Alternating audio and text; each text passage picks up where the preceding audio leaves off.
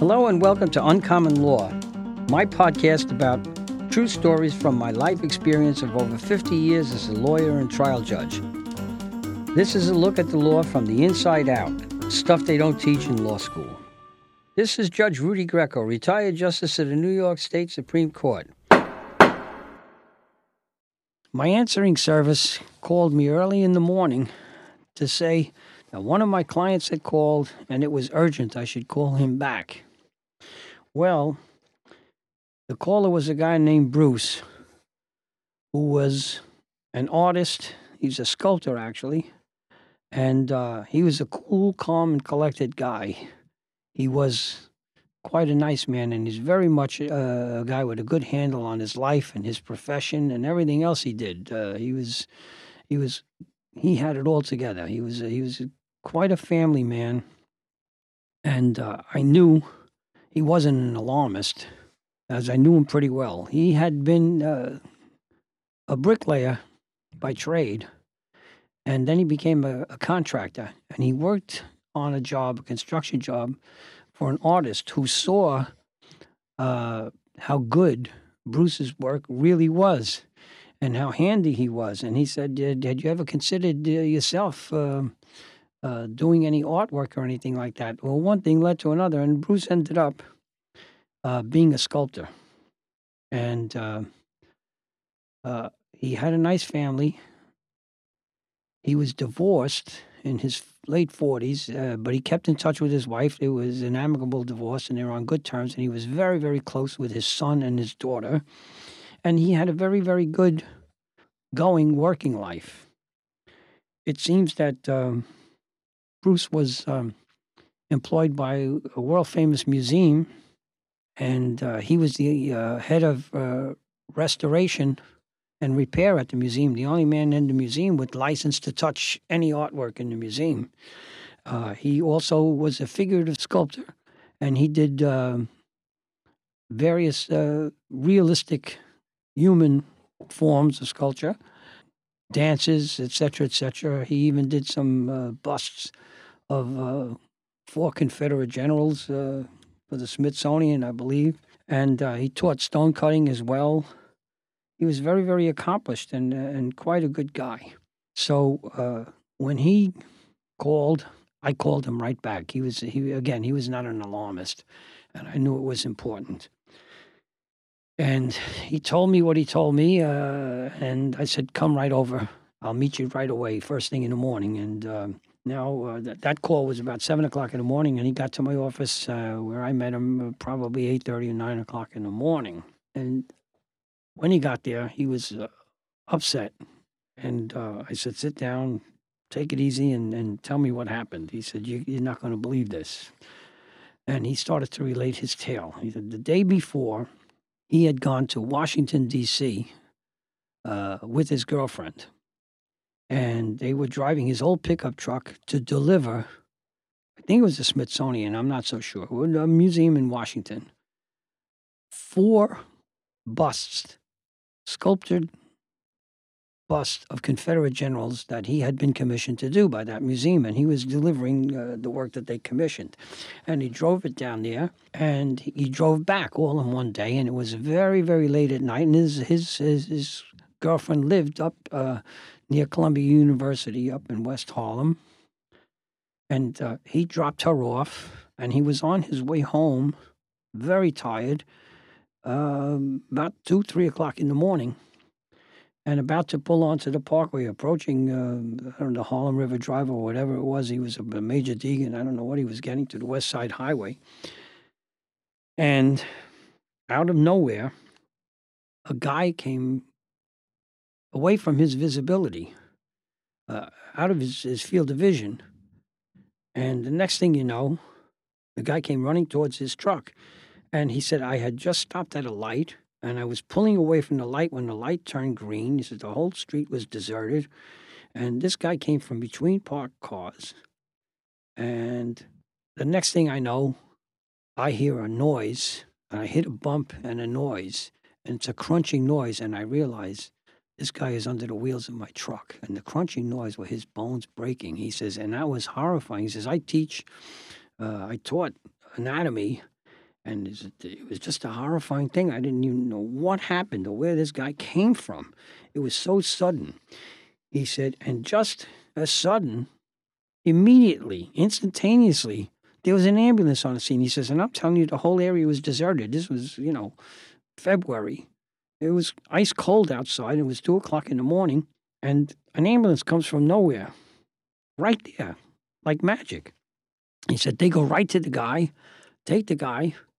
One of the there was two guys in the ambulance, and one of them comes over to me and, and asks me, "Are you all right?" And he says, "He says you look like you're in the daze." He says, "I don't know what happened." He says, "I don't know how to." He said, "That's all right. Settle down." He said, "We're going to take this guy to the hospital." Are you okay? He said, Yeah, yeah, I'm okay. So I'm shook up, but I'm okay. He said, uh, All right. And they took the guy, said, We got to take him right away. And they took him away in the ambulance and left Bruce there all alone in the middle of West Harlem on an icy, freezing February night to his own devices. No cops, no crowds, no people, no one in sight. He doesn't know what to do. He shook up. So he went back to the truck. He got in the truck and he drove home pretty much reflexively on, on, on reflex. When he got home, he made himself a cup of coffee and he started to reflect on what happened. And that's when he called my office uh, next early in the morning, actually, when when it was feasible, and he had all these questions in his own mind, like how did this thing happen? Where did this guy come from? He couldn't make it was surreal. He he couldn't even make sense of it. Well, he left to come to my office. And before he got there, the last thing that happened before he left his house for my office was uh, he got a phone call from some detectives.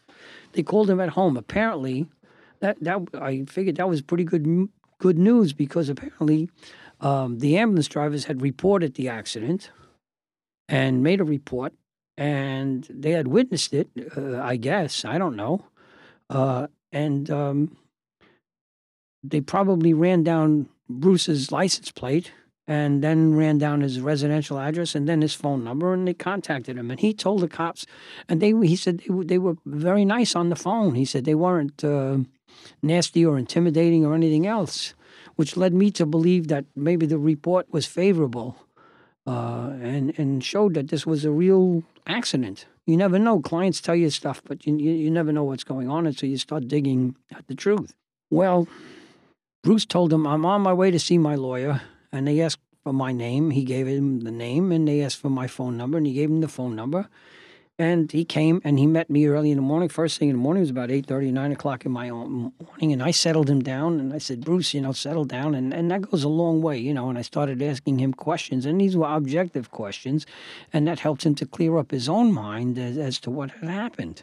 And uh, a lot of questions arose. Like he said, he says, I was in first gear. I just came from the light. He says, the truck is old. It's ancient. It's a standard shift too. He said, I'm in uh, uh first gear. He says, no more than five miles an hour tops to get to second gear. He says, I just was shifting to second gear. And this guy came out of, I don't know where he came from. How didn't I see him? And how didn't he stop? He looked like he knew what he was doing. He says, and, and how could he not stop or my not stop in time? you know, and and and before I ran the guy over, he says, I don't know what to think. He said, and what was this guy doing? I, I have no idea. Well, I called the detectives and I found them to be very polite and very helpful. They were actually sympathetic, which again confirmed my belief that apparently uh, the ambulance drivers had reported this stuff, and maybe it was favorable uh, in in the facts that they had reported. Uh, because they weren't intimidating at all. And um, they, in fact, told me, I said, I'll come in, I'll surrender him. You know, where can we where can we meet? Where do you want us to come? What precinct? And the detective said, No, no. I said, Tell you what, you can bring him to his local precinct. Uh, so we're going to call up, and they mentioned where where his local precinct was. I knew exactly where it was, and they were being very accommodating.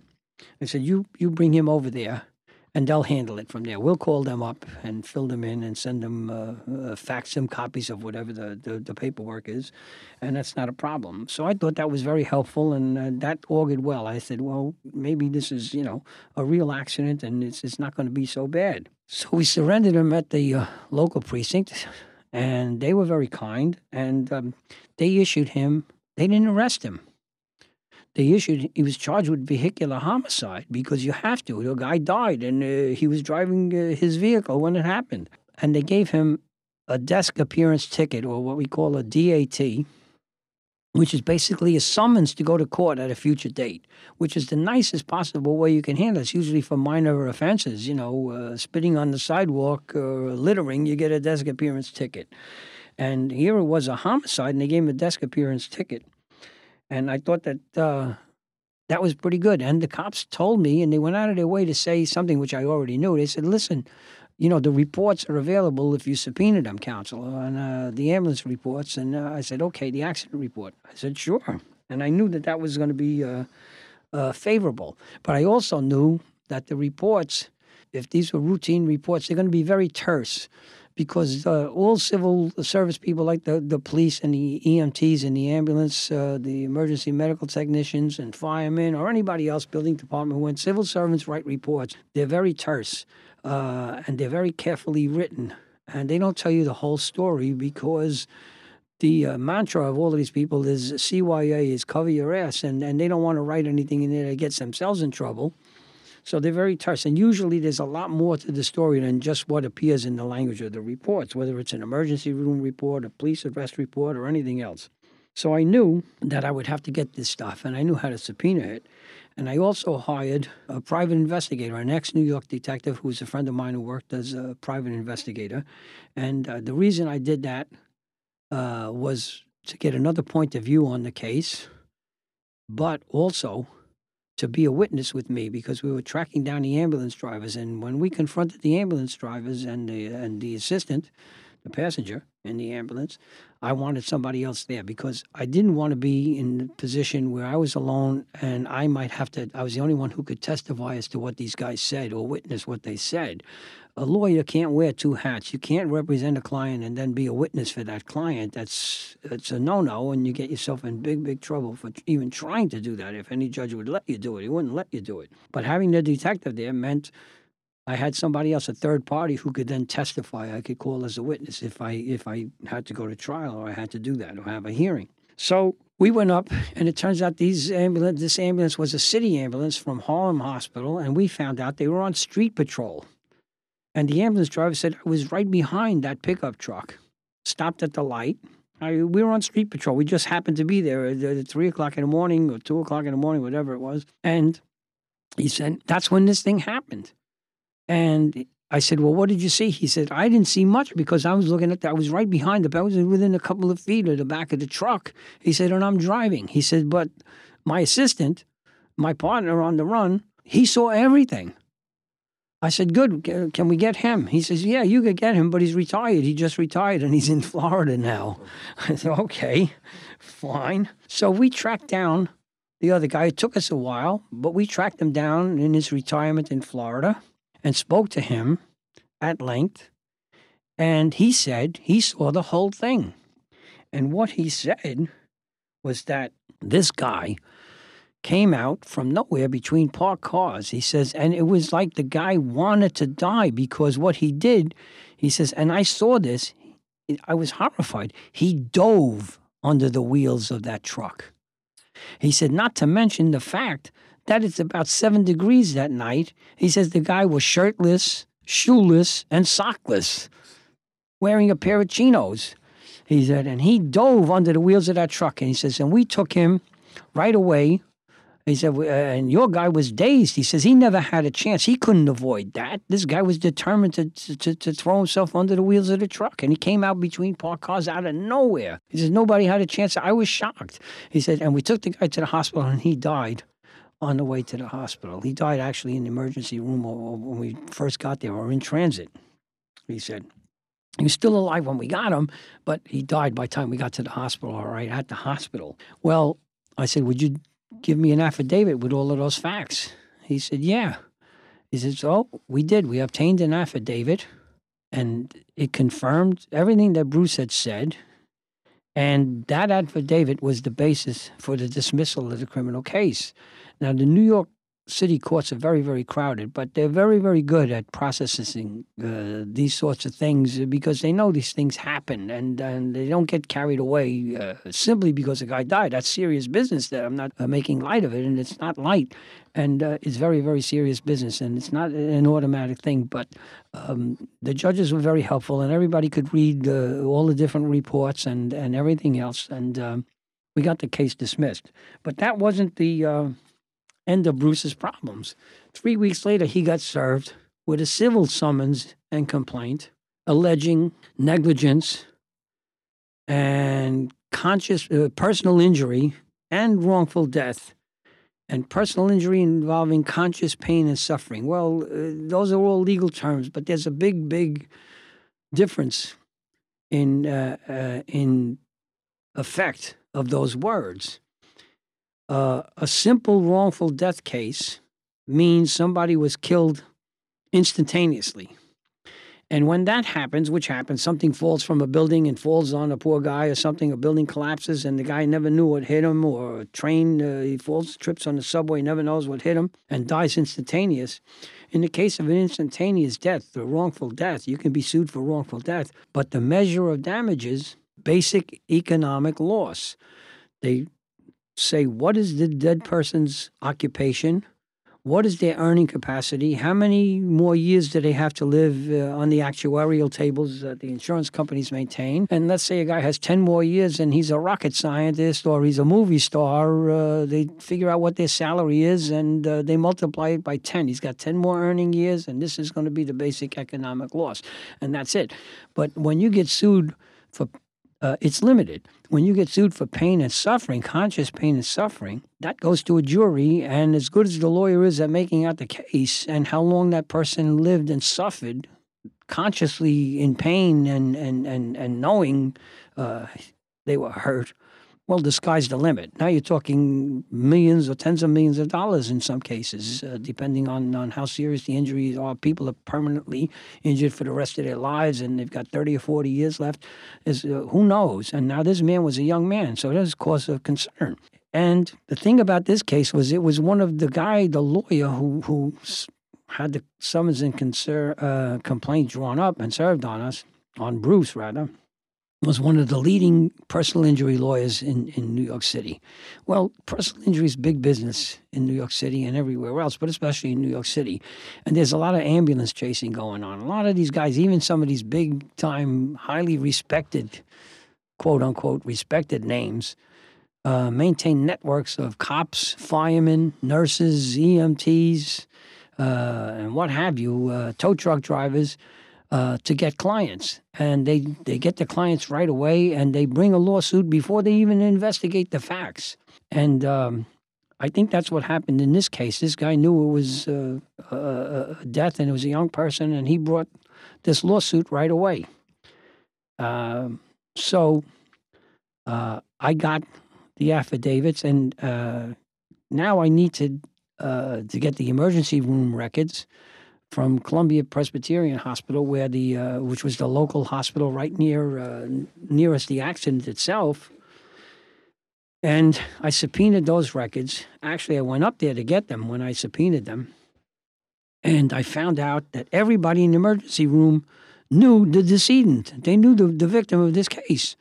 He had a long, long history, unfortunate history of drug abuse and psychiatric problems a psychiatric illness. He was he was really mentally ill, and he was also a drug abuser, and he had been in and out of that emergency room. Everybody knew him by name uh, dozens of times, and apparently everybody knew this except his own family and the lawyer that brought the case because the the guy really you know had no case uh, from from his own personal background uh, uh standpoint.